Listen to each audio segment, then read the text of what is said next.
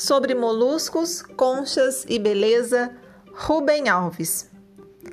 Voltamos ao mundo dos moluscos, que fez Piaget pensar sobre os homens. Deles, a primeira coisa que vi foram as conchas. Eu vi simplesmente sem nada saber sobre suas origens. Ignorava que existissem moluscos. Não sabia que elas, as conchas, tinham sido feitas para ser casas daqueles animais de corpo mole que sem elas seriam devorados pelos predadores. Meus olhos apenas viram, viram e se espantaram.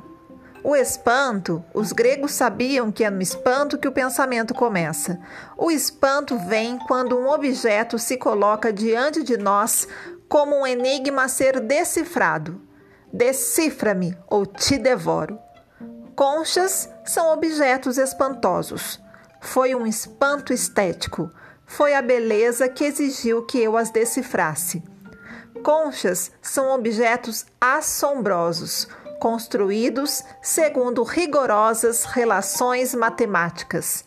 Os moluscos eram também artistas, arquitetos.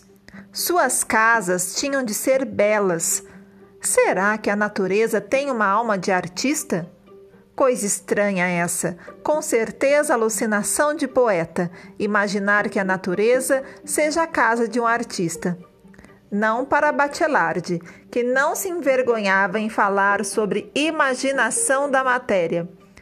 Haverá uma analogia entre a natureza e o espírito humano? Serão os homens apenas a natureza tomando consciência de si? Antes que Pietà existisse como escultura, existiu como realidade virtual na alma de Michelangelo. Antes que as conchas existissem como objetos assombrosos, elas existiam como realidades virtuais na alma dos moluscos. Pensei que a vida não produz apenas objetos úteis, ferramentas adequadas à sobrevivência. A vida não deseja apenas sobreviver. Ela não se satisfaz com a utilidade. Ela constrói os seus objetos segundo as normas da beleza. A vida deseja alegria. Assim acontece conosco.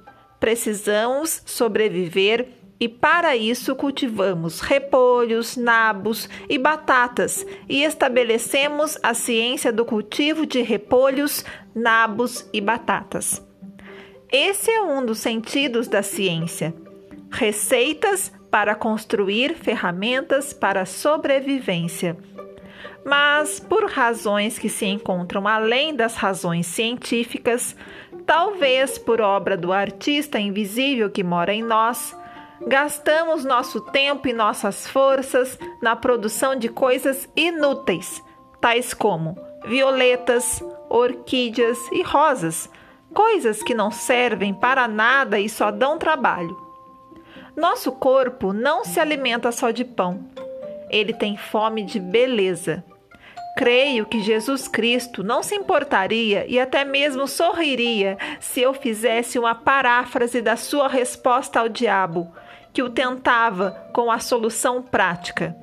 Não só de repolhos, nabos e batatas viverá o homem, mas também de violetas, orquídeas e rosas.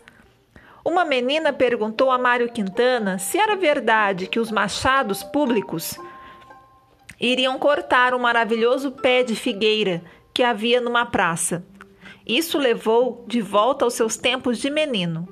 No quintal de sua casa havia uma paineira enorme que, quando florescia, era uma glória. Até que um dia foi posta abaixo simplesmente porque prejudicava o desenvolvimento das árvores frutíferas. Ora, as árvores frutíferas, bem sabes, meninazinha, que os nossos olhos também precisam de alimento.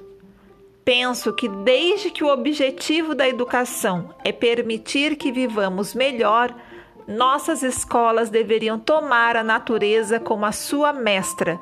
Assim, Já que tanto falam em Piaget, imaginei que poderiam adotar as conchas como símbolos. Afinal de contas, foi no estudo dos moluscos que o seu pensamento sobre educação se iniciou.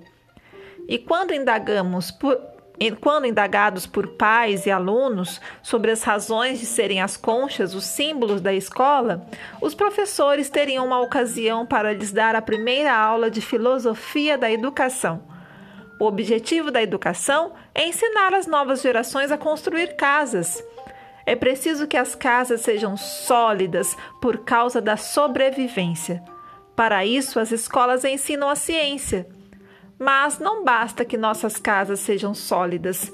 É preciso que sejam belas. A vida deseja alegria. Para isso, as escolas ensinam as artes.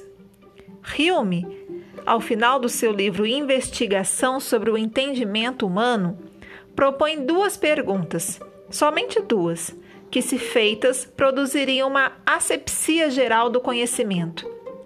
De forma semelhante, inspirado pela sabedoria dos moluscos e suas conchas, quero propor duas perguntas sobre tudo que se ensina nas escolas. Primeira, isto que estou ensinando é uma ferramenta? Tem uso prático? Aumenta o poder do aluno sobre o mundo que o cerca?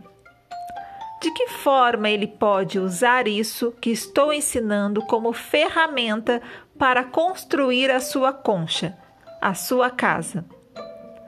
Segunda, isso que estou ensinando contribui para que o meu aluno se torne mais sensível à beleza? Educa a sua sensibilidade? Aumenta suas possibilidades de alegria e de espanto? Concluo com as palavras de Hume. Se a resposta for negativa, então que seja lançado ao fogo, porque nada tem a ver com a sabedoria da vida. Não passa de tolice e perda de tempo.